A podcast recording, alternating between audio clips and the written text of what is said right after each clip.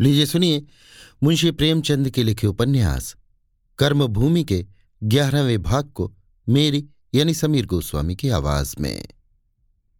सारे शहर में कल के लिए दोनों तरह की तैयारियाँ होने लगीं। हाय हाय की भी और वाह वाह की भी। काली झंडियाँ भी बनी और फूलों की डालियाँ भी जमा की गईं। पर आशावादी कम थे, निराशावादी ज़्यादा। गोरों का खून हुआ है। जज ऐसे मामले में भला क्या इंसाफ करेगा क्या बचा हुआ है? शांति कुमार और सलीम तो खुल्लम खुल्ला कहते फिरते थे कि जज ने फांसी की सजा दे दी। कोई खबर लाता था, फौज की एक पूरी रेजिमेंट कल अदालत में तलब की गई है। कोई फौज तक न जाकर सशस्त्र पुलिस तक ही रह जाता है। अमरकांत को फौज के बुलाए जाने का विश्वास था। दस बजे रात को अमरकांत सलीम के घर पहुँचा। अभी यहाँ से घंटे ही भर पहले गया था। सलीम ने चिंतित होकर पूछा कैसे लौट पड़े भाई? क्या कोई नई बात हो गई? अमर ने कहा, एक बात सूझ गई। मैंने कहा, तुम्हारी राय भी ले लो। फांसी की सजा पर खामोश रह जाना तो बुजदिली है। किचलू साहब यानी जज को सबक देने की ज़रूरत होगी, ताकि उन्हें भी मालूम हो जाए कि नौजवान भारत इंसाफ का खून देखकर खामोश नहीं रह सकता। सोशल बायकाट कर दिया जाए। उनके महाराज को मैं रख लूँगा, कोचमैन को तुम रख लेना। बचा को पानी भी न मिले। जिधर से निकले, उधर तालियाँ बजे। सलीम ने मुस्कुराकर कहा सोचते सोचते सोची भी तो वही बनियों की बात। मगर और कर ही क्या सकते हो? इस बायकॉट से क्या होगा? कोतवाली को लिख देगा, बीस महाराज और कोचवान हाजिर कर दिए जाएँगे। दो चार दिन परेशान तो होंगे, हज़रत। बिल्कुल फजूल सी बात है। अगर सबक ही देना है तो ऐसा सबक दो कि कुछ दिन हज़रत को याद रहे। एक आदमी को ठीक कर लिया जाए जो एन वक्त पर, जब हज़रत फैसला सुनाकर बैठने लगे, एक जूता ऐसे निशाने से चलाए कि मुँह पर लगे। अमरकांत ने कहा मारकर कहा, बड़ी मस्खरे हो यार। इसमें मस्खरेपन की क्या बात है? तो क्या सचमुच जूते लगवाना चाहते हो? जी हाँ, और क्या मज़ाक कर रहा हूँ?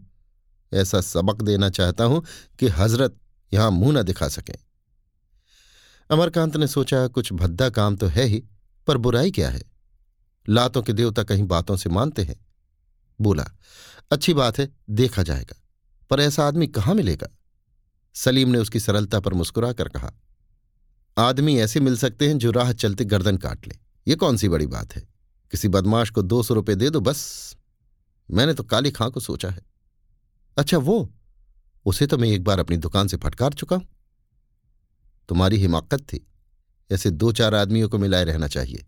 वक्त पर उनसे बड़ा काम निकलता है। मैं और सब बातें तय कर चुका हूँ, पर रुपए की फ़िक्र तुम करना। मैं तो अपना बजट पूरा कर चुका। अभी तो महीना शुरू हुआ है भाई। जी हाँ, यहाँ भी शुरू ही में खत्म हो जाते हैं, फिर नोच खसोट पर चलती है।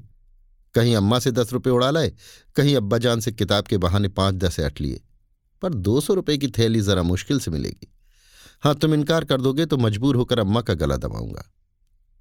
अमर ने कहा, रुपए का कोई गम नहीं, मैं जाकर लिए आता हूँ। सलीम ने इतने रात गए रुपए लाना मुनासिब न समझा। बात कल के लिए उठा रखी गई। प्रातःकाल अमर रुपए लाएगा और काले खां से बातचीत पक्की कर ली जाएगी। अमर घर पहुँचा तो साढ़े दस बज रहे थे। द्वार पर बिजली चल रही थी। बैठक में लालाजी दो तीन पंडितों के साथ बैठे बातें कर रहे थे। अमरकांत को शंका हुई इतनी रात गई ये जगह किस बात के लिए? कोई नया शिगुफा तो नहीं खिला? लालाजी ने उसे देखते ही डांट कर कहा, तुम कहाँ घूम रहे हो जी? दस बजे के निकले निकले आधी रात को लौटे हो। जरा जाकर लेडी डॉक्टर को बुला लो। वही जो बड़े अस्पताल में रहती हैं। अपने साथ लिए हुए आना। अमरकांत ने डरते डरते पूछा, क्या किसी की तबीयत?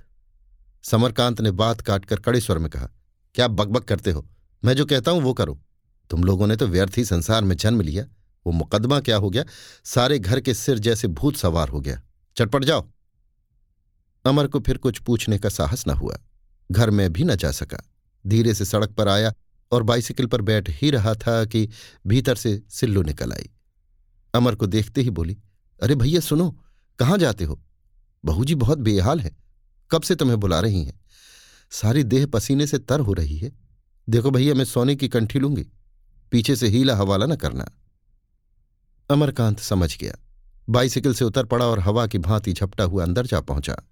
वहाँ रेणु का एक दाई, पड़ोस की एक ब्राह्मणी और नैना आँगन में बैठी हुई थी। बीच में एक ढोलक रखी हुई थी। कमरे में सुखदा, प्रसव वेदना से हाय हाय कर रही थी। नैना ने दौड़कर अमर का हाथ पकड़ लिया और रोती हुई बोली, तुम कहाँ थे भैया? भाभी बड़ी देर से बेचैन है। अमर के हृदय में आंसुओं की ऐसी लहर उठी कि वो रो पड़ा। सुखदा के कमरे के द्वार पर जाकर खड़ा हो गया। पर अंदर पाँव न रख सका। उसका हृदय फटा जाता था। सुखदा ने वेदना भरी आँखों से उसकी ओर देखकर कहा, अब नहीं बचूँगी। हाय, पेट में जैसे कोई बर्छी चुभ हो रहा है। मेरा कहा सुना माफ़ करना। रेणुका ने दौड़कर अमरकांत से कहा, तुम यहाँ से जाओ भैया। तुम्हें देखकर वो और बेचैन होगी। किसी को भेज दो। लेडी डॉक्टर को बुला लाओ। जी कड़ा करो। समझदार होकर रोते हो। सुखदा बोली, नहीं अम्मा। उनसे कह दो जरा यहाँ बैठ जाए। मैं अब ना बचूँगी। हाय भगवान। रेणुका ने अमर को डांट कर कहा, मैं तुमसे कहती हूँ, यहाँ से चले जाओ और तुम खड़े रो रहे हो। जाकर लेडी डॉक्टर को बुलाओ। अमरकांत रोता हुआ बाहर निकला और जनानी अस्पताल की ओर चला, पर रास्ते में भी रह रहकर उसके कलेजे में हुक सी उठती रही। सुखदा की वो वेदनामय मूर्ति आँखों के सामने फिरती रही। लेडी डॉक्टर मिस हुपर को अक्सर कुछ समय बुलावे आते रहते थे। रात की उसकी फ़ीस दुगुनी थी। अमरकांत डर रहा था कि कहीं बिगड़े ना कि इतनी रात गए क्यों आए। लेकिन हुपर ने सहर्ष उसका स्वागत किया और मोटर लाने की आज्ञा देकर उससे बातें करने लगी। ये पहला ही बच्चा है? जी हाँ। आप रोए नहीं। घबराने की कोई बात नहीं। पहली बार ज़्यादा दर्द होता है। और बहुत दुर्बल तो नहीं है। आजकल तो बहुत दुबली हो गई हैं। आपको और पहले आना चाहिए था? अमर के प्राण सूख गए। वो क्या जानता था, आज ही ये आफत आने वाली है। नहीं, कचहरी से सीधे घर आता। मेम साहब ने फिर कहा, आप लोग अपनी लेडियों को कोई एक्सरसाइज नहीं करवाते, इसलिए दर्द ज़्यादा होता है। अंदर के स्नायु बंधे रह जाते हैं ना? अमरकांत ने सिसक कर कहा, मैडम, अब तो आप ही की दया का भरोसा है। मैं तो चल ही रही हूँ, लेकिन शायद सिविल सर्जन को बुलाना पड़े। अमर ने भयातुर होकर कहा, कहिए तो उनको भी लेता चलो। मैम ने उसकी ओर दया भाव से देखा। नहीं, अभी नहीं। पहले मुझे चलकर देख लेने दो। अमरकांत को आश्वासन न हुआ। उसने भय कातर स्वर में कहा, मैडम, अगर सुखदा को कुछ हो गया तो मैं भी मर जाऊँगा। मैम ने चिंतित होकर पूछा तो क्या हालत अच्छी नहीं है? दर्द बहुत हो रहा है। हालत तो अच्छा है। चेहरा पीला पड़ गया है, पसीना। हम पूछते हैं हालत कैसी है? उनका जी तो नहीं डूब रहा है। हाथ पाँव तो ठंडे नहीं हो गए हैं। मोटर तैयार हो गई। मेम साहब ने कहा, तुम भी आकर बैठ जाओ। साइकिल हमारा आदमी ले आएगा। अमर ने दीन आग्रह के साथ कहा, आप चलें। मैं जरा सिविल सर्जन के पास होता हूँ। बुला नाले पर लाला समरकांत का मक्का हम जानते हैं। मेम साहब तो उधर चली। अमरकांत सिविल सर्जन को बुलाने चला। ग्यारह बज गए थे। सड़कों पर भी सन्नाटा था और पूरे तीन मील की मंजिल थी। सिविल सर्जन छावनी में रहता था। वहाँ पहुँचते पहुँचते बारह का अमल हो आया। सदर फाटक खुलवाने, फिर साहब को इत्तला कराने में एक घंटे से ज़्यादा लग गया।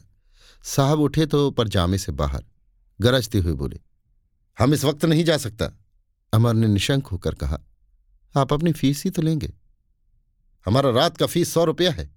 कोई हरज नहीं है। तुम फ़ीस लाया है? अमर ने डांट बताई। आप हरेक से पेश की फ़ीस नहीं लेते। लाला समरकांत उन आदमियों में नहीं जिन पर सौ रुपये का विश्वास न किया जा सके। वो इस शहर के सबसे बड़े साहूकार है, मैं उनका लड़का हूँ। साहब कुछ ठंडे पड़े। अमर ने उनको सारी कैफियत सुनाई तो चलने पर तैयार हो गए। अमर ने साइकिल वहीं छोड़ी और साहब के मोटर में जा बैठा। आध घंटे में मोटर बुला नाली जा पहुँची। अमरकांत को कुछ दूर से शहनाई की आवाज़ सुनाई दी, बंदूकें छूट रही थी। उसका हृदय आनंद से फूल उठा। द्वार पर मोटर रुकी तो लाला समरकांत ने डॉक्टर को सलाम किया और बोले, हुजूर के इकबाल से सब चैन चान है। पोते ने जन्म लिया है। डॉक्टर और लेडी हुपर में कुछ बातें हुई। डॉक्टर साहब ने फ़ीस ली और चल दिए। उनके जाने के बाद लालाजी ने अमरकांत को आड़े हाथों लिया। मुफ़्त में सौ रुपए की चपत पड़ी। अमरकांत ने झल्ला कर कहा, मुझसे रुपए ले लीजिएगा। आदमी से भूल हो ही जाती है। ऐसे अवसर पर मैं रुपए का मुँह नहीं देखता। किसी दूसरे अवसर पर अमरकांत इस फटकार पर घंटों बिसूरा करता, पर इस वक्त उसका मन उत्साह और आनंद में भरा हुआ था। भरे हुए गद्दे पर ठोकरों का क्या असर? उसके जी में तो आ रहा था, इस वक्त क्या लुटा दूँ? वो अब एक पुत्र का पिता है। अब उससे कौन हेकड़ी जता सकता है? वो नवजात शिशु जैसे स्वर्ग से उसके लिए आशा और अमरता का आशीर्वाद लेकर आया है। उसे देखकर अपनी आँखें शीतल करने के लिए वो विकल हो रहा था। ओहो, इन्हीं आँखों से वो उस देवता के दर्शन करेगा। लेडी हुपर ने उसे प्रतीक्षा भरी आँखों से ताकते देखकर कहा, बाबूजी, आप यहाँ बालक को नहीं देख सकेंगे। आपको बड़ा सा इनाम देना पड़ेगा। अमर ने संपन्न नम्रता से कहा, बालक तो आपका है। मैं तो केवल आपका सेवक हूँ। जच्चा की तबीयत कैसी है? बहुत अच्छी। अभी जरा सो गई है। बालक खूब स्वस्थ है? हाँ अच्छा है। बहुत सुंदर। गुलाब का फूल सा ये कहकर वो सौर ग्रह में चली गई। महिलाएँ तो गाने बजाने में मगन थी। मोहल्ले की पचास स्त्रियाँ जमा हो गईं और उनका संयुक्त स्वर एक रस्सी की भांति स्थूल होकर अमर के गले को बांधे लेता था। उसी वक्त लेडी हुपर ने बालक को गोद में लेकर उसे सौर ग्रह की तरफ़ आने का इशारा किया। अमर उमंग से भरा हुआ चला, पर सहसा उसका मन एक विचित्र भय से कातर हो उठा। वो आगे न बढ़ सका। वो पापी मन लिए हुए इस वरदान को कैसे ग्रहण करेगा? वो इस वरदान के योग्य है ही कब? उसने इसके लिए कौन सी तपस्या की है? ये ईश्वर की अपार दया है जो उन्होंने ये विभूति उसे प्रदान की। तुम कैसे दयालु हो भगवान? श्यामल क्षितिज के गर्भ से निकलने वाली लाल ज्योति की भांति, अमरकांत को अपने अंतकरण की सारी शुद्रता, सारी कलुषता के भीतर से एक प्रकाश सा निकलता हुआ जान पड़ा। जिसने उसके जीवन को रजत शोभा प्रदान कर दी। दीपकों के प्रकाश में, संगीत के स्वरों में, गगन की तारिकाओं में, उसी शिशु की छवि थी, उसी का माधुर्य था, उसी का नृत्य था। सिल्लो आकर रोने लगी। अमर ने पूछा, तुझे क्या हुआ है? क्यों रोती है? सिल्लो बोली, मेम, साहब ने मुझे भैया को नहीं देखने दिया, दुत्कार दिया। क्या मैं बच्चे को नज़र लगा देती? मेरे बच्चे थे, मैंने भी बच्चे पाले जरा देख लेती तो क्या होता? अमर ने हंसकर कहा, तू कितनी पागल है, सिल्लू। उसने इसलिए मना किया होगा कि बच्चे को हवा ना लग जाए।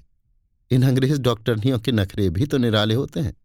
समझती समझाती नहीं तरह तरह के नखरे बघारती हैं। लेकिन उनका राज तो आज ही के दिन का है ना। फिर तो अकेली धाई रह जाएगी। तू ही तो बच्चे को पालेगी। दूसरा और कौन पालने वाला बैठा हुआ है? सिल्लो की आँसू भरी आँखें मुस्कुरा पड़ी।